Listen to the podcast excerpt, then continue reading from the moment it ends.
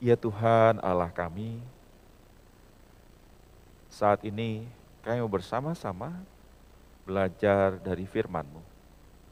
Karena kami sadar bahwa hidup kami harus terus mengalami pengubahan yang baik, ke arah yang lebih baik, pembaruan yang lebih baik lagi. Untuk itu, saat ini kami mau belajar melalui firman-Mu. Karena kami tahu juga bahwa firman-Mu itu senantiasa mau menolong kami untuk melihat kehidupan yang sudah kami jalani dan juga untuk menyambut kehidupan di masa yang akan datang sesuai dengan kehendak-Mu. Maka tolong kami untuk itu ya Tuhan, kiranya ketika kami membaca dan merenungkan firman ini, Kau menolong kami untuk bisa memahami dan juga menjadi pelaku-pelaku setia dalam hidup kami. Tolonglah juga hambamu yang akan menyampaikan apa yang telah dipersiapkannya. Kiranya itu semua semakin menolong kami memahami firman-Mu. Kami serahkan ya Tuhan diri kami ke dalam pimpinanmu saja. Di dalam nama Tuhan kami Yesus Kristus kami berdoa. Amin. Yesaya pasal 6 ayat 1 sampai dengan yang ke-8. Saya akan bacakan bagi kita sekalian. Paragraf kita di bawah judul Yesaya mendapat panggilan Allah. Dalam tahun matinya Raja Uzia, aku melihat Tuhan duduk di atas tahta yang tinggi dan menjulang dan ujung jubahnya memenuhi bait suci. Para serafim berdiri di sebelah atasnya, masing-masing mempunyai enam sayap. Dua sayap dipakai untuk menutupi muka mereka, dua sayap dipakai untuk menutupi kaki mereka, dan dua sayap dipakai untuk melayang-layang. Dan mereka berseru seorang kepada seorang, katanya, Kudus, kudus, kuduslah Tuhan semesta alam seluruh bumi penuh kemuliaannya. Maka bergoyanglah alas ambang pintu disebabkan suara orang yang berseru itu. Dan rumah itu pun penuhlah dengan asap. Lalu kataku, celakalah aku, aku binasa. Sebab aku ini seorang yang najis bibir, dan aku tinggal di tengah-tengah bangsa yang najis bibir. Namun mataku telah melihat sang raja, yakni Tuhan semesta alam. Tapi seorang daripada serafim itu terbang mendapatkan aku. Di tangannya ada bara yang diambilnya dengan sepit dari atas mesbah. Ia menyentuhkannya kepada mulutku serta berkata, Lihat, ini telah menyentuh bibirmu, maka kesalahanmu telah dihapus dan dosamu telah diampuni. Lalu aku mendengar suara Tuhan berkata, Siapakah yang akan kutus dan siapakah yang mau pergi untuk aku? Maka sautku, ini aku, utuslah aku. Saudara demikianlah bacaan Alkitab kita pada pagi hari ini. Berbagilah orang yang mendengar firman Tuhan serta memeliharanya di dalam hidupnya. Haleluya. Haleluya. Haleluya.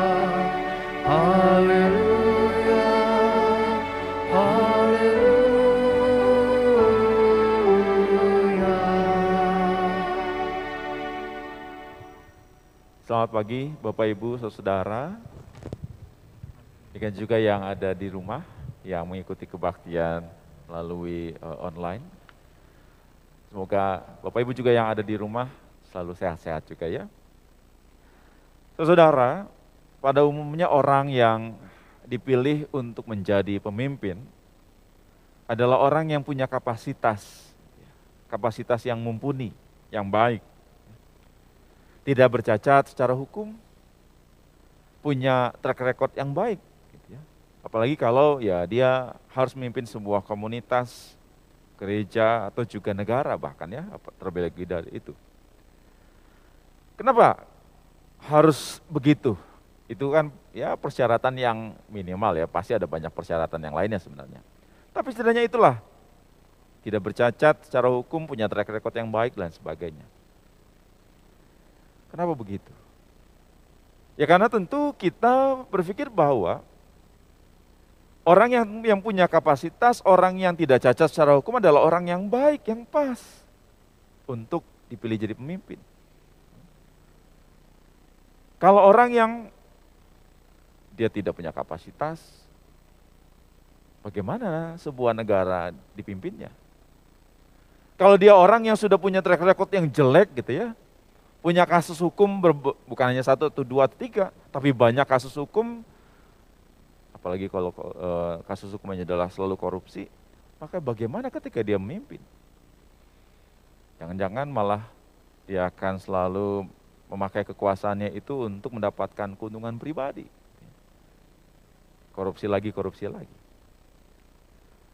Nah ini kan yang terjadi dalam kehidupan masyarakat kita ya. Dalam pemerintahan, bahkan juga di gereja demikian. Ketika kita memilih seorang penatua untuk menjabat, melayani umat, maka kita kan pasti dituntun dengan berbagai macam persyaratan Tata gereja kita saat ini mengatakan salah satu persyaratannya adalah menunjukkan sikap keteladanan baik dalam perilaku maupun perbuatan sesuai dengan iman Kristiani dalam kehidupan sehari-hari di tengah keluarga, jemaat, dan masyarakat. Nah itu, itu salah satu dari sekian banyak, tapi itu yang yang pasti akan kita benar-benar lihat dan menjadi acuan kita ketika kita memilih orang penatua untuk melayani di jemaat kita. Benar ya? Tapi pada kenyataannya saudara, ketika kita memilih orang-orang tersebut, itu yang jadi sulit sebenarnya. Karena kebanyakan umat, kebanyakan anggota jemaat pasti, aduh enggak ah saya tidak baik, saya tidak cukup layak untuk melayani.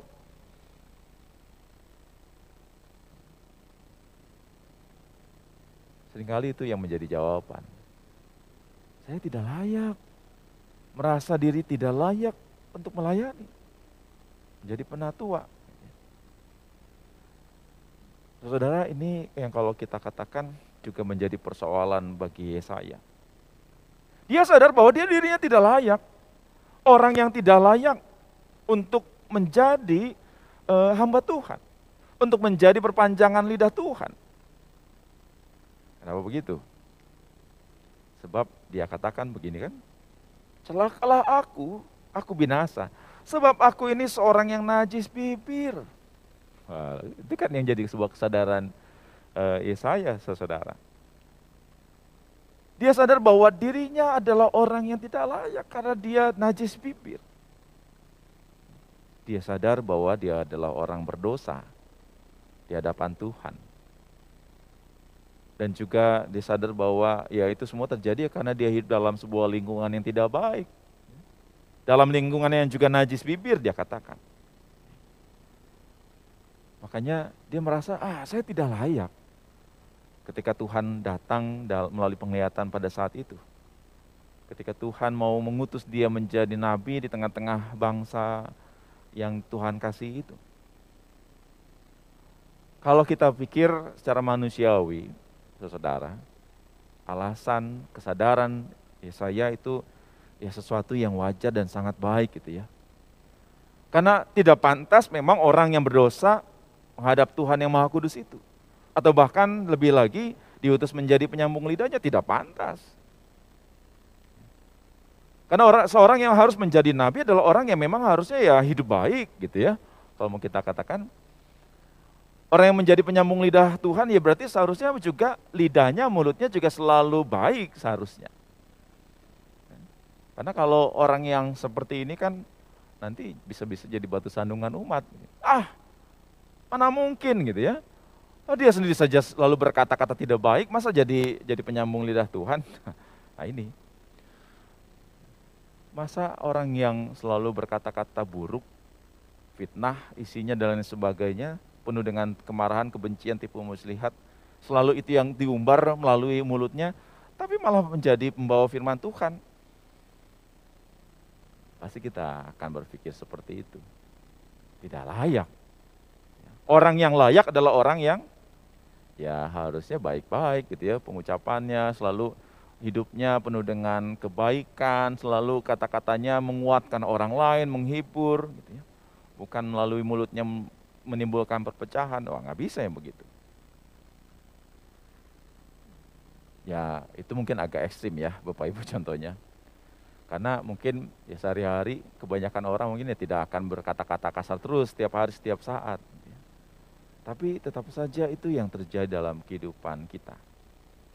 Kita pun juga pasti merasa meskipun mungkin uh, kita tidak selalu berkata-kata buruk, tapi kebanyakan orang pasti akan merasa, ah saya tidak layak kalau di, diminta oleh uh, jemaat menjadi penatua di gereja saya. Coba Bapak Ibu penatua ini ada ada tiga orang nih hadir di sini. Kira-kira ketika didatangi oleh panitia pemilihan, dikonfirmasi gitu ya, lalu apakah langsung bersedia? Siap, saya siap melayani. Mungkin, wah biasanya sih biasanya ya, tapi tidak tahu nih dengan Bapak Ibu para penatua di KP Bandung. Tapi biasanya pada kenyataannya adalah ketika didatangi oleh panitia atau pendeta untuk ya melakukan pendekatan dalam proses pemilihan, biasanya orang akan, aduh jangan deh, jangan saya lah. Saya tidak baik, saya belum belum siap, belum belum belum layak untuk melayani. Ya, berdebat dulu seribu satu alasan diungkapkan. Jadi jika Yesaya menolak panggilan Tuhan, itu sesuatu yang wajar. Ya, secara manusiawi. Tapi toh Allah tetap memilihnya, saudara. Allah tetap memilihnya. Bahkan Allah terlebih dahulu dikatakan, Lihatlah, ia telah menyentuh bibirmu dan kesalahanmu telah dihapus dan dosamu telah diampuni. Allah melakukan sesuatu supaya Yesaya menjadi orang yang layak. Allah mengampuni dirinya, Allah menguduskan dirinya supaya dia menjadi seorang yang layak untuk menjadi perpanjangan lidah Tuhan. Menjadi pewarta kebenaran firman Tuhan. Bukankah demikian juga dengan kita, saudara? Tidak ada orang yang suci dalam hidupnya. Tidak ada orang yang layak 100% langsung gitu ya untuk melayani Tuhan. Meskipun sayangnya justru malah ketidaklayakan itu, keberdosaan itu dipakai untuk menolak panggilan pelayanan. Nah ini sayangnya begitu. Ya kita harus mengakui saudara bahwa kita adalah semua orang yang berdosa. Itu harus kita akui. Itu menjadi sebuah kesadaran dalam diri kita. Dan kita sadar bahwa kita juga banyak keterbatasan, ketidaksempurnaan. Harus kita sadari semuanya itu. Karena ketika kita punya kesadaran akan keberdosaan kita, ketidaklayakan kita, maka kita menjadi orang-orang yang merendahkan diri. Merendahkan diri, tidak sombong, tidak angkuh di hadapan orang lain, dan juga apalagi di hadapan Tuhan. Sehingga dalam kerendahan hati itu, Tuhan mau menerima kita. Tuhan mau menguduskan kita. Tuhan mau melayakkan kita untuk menjadi pelayannya dalam kehidupan kita. Dan tidak hanya itu saja, Tuhan juga mau memperlengkapi kita, saudara. Supaya kita dimampukan untuk melayani Tuhan dalam segala keberadaan hidup kita. Dan pada akhirnya ya kita menjadi pelayan-pelayannya baik entah itu di gereja gitu ya di tengah-tengah masyarakat terlebih lagi dalam kehidupan kita saat ini. Nah maka mari sebuah ajakan di pagi hari ini buat kita semua. Mari terlebih dahulu menyadari siapa diri kita. Keberdosaan kita, ketidaklayakan kita. Mari kita merendahkan diri bahwa kita adalah orang-orang yang tidak layak. Ya itu yang harus kita lakukan tapi juga mari kita bersyukur karena dalam ketidaklayakan kita itu Tuhan yang justru melayakkan kita, memampukan kita, memperlengkapi kita untuk menjadi pelayan-pelayannya. Tinggal maukah kita menerima tugas panggilan itu. Ini bukan hanya soal menjadi penatua gitu ya, menjadi komisi di sebuah di jemaat GKP Bandung bukan, bukan hanya soal itu. Karena tugas panggilan pelayanan Tuhan bukan hanya sekedar itu dalam kehidupan kita. Tapi ada banyak sekali tugas panggilan Tuhan di luar sana juga, di tengah-tengah masyarakat kita. Saat ini gereja membutuhkan kita semua. Orang-orang yang melayani dengan penuh setia, sukacita, dan rendah hati. Tapi bukan hanya soal gereja, bangsa kita juga membutuhkan banyak orang yang mau benar-benar melayani, bekerja buat masyarakat, bekerja untuk bangsa ini. Karena saat ini kita sadar masih ada banyak persoalan di tengah-tengah bangsa kita. Pandemi COVID-19 masih terus terjadi. Gitu ya. Persoalan ekonomi, pendidikan masih begitu banyak anak-anak di tengah-tengah kehidupan kita yang ya masih mengalami sakit penyakit yang luar biasa. Kemudian juga masih banyak anak-anak yang tidak punya kesempatan untuk mengenyam pendidikan yang baik. Masih banyak sekitar kita orang-orang yang mengalami kekerasan berbasis gender, kekerasan dalam rumah tangga, masih banyak persoalan politik, sosial dan sebagainya yang ada di tengah-tengah bangsa kita. Dan oleh karena itu saya katakan tadi, bangsa kita masih membutuhkan Bapak Ibu, saudara dan juga saya untuk berupaya bersama-sama mengentaskan persoalan-persoalan tersebut, saudara. Maka mari, mari kita menjadi Yesaya-Yesaya zaman ini yang mau memperbaiki diri serta memperlengkapi diri. Sehingga ketika Tuhan memanggil kita untuk menjadi pelayan-pelayannya, kita dapat mengatakan, ini aku, putuslah aku Tuhan. Amin.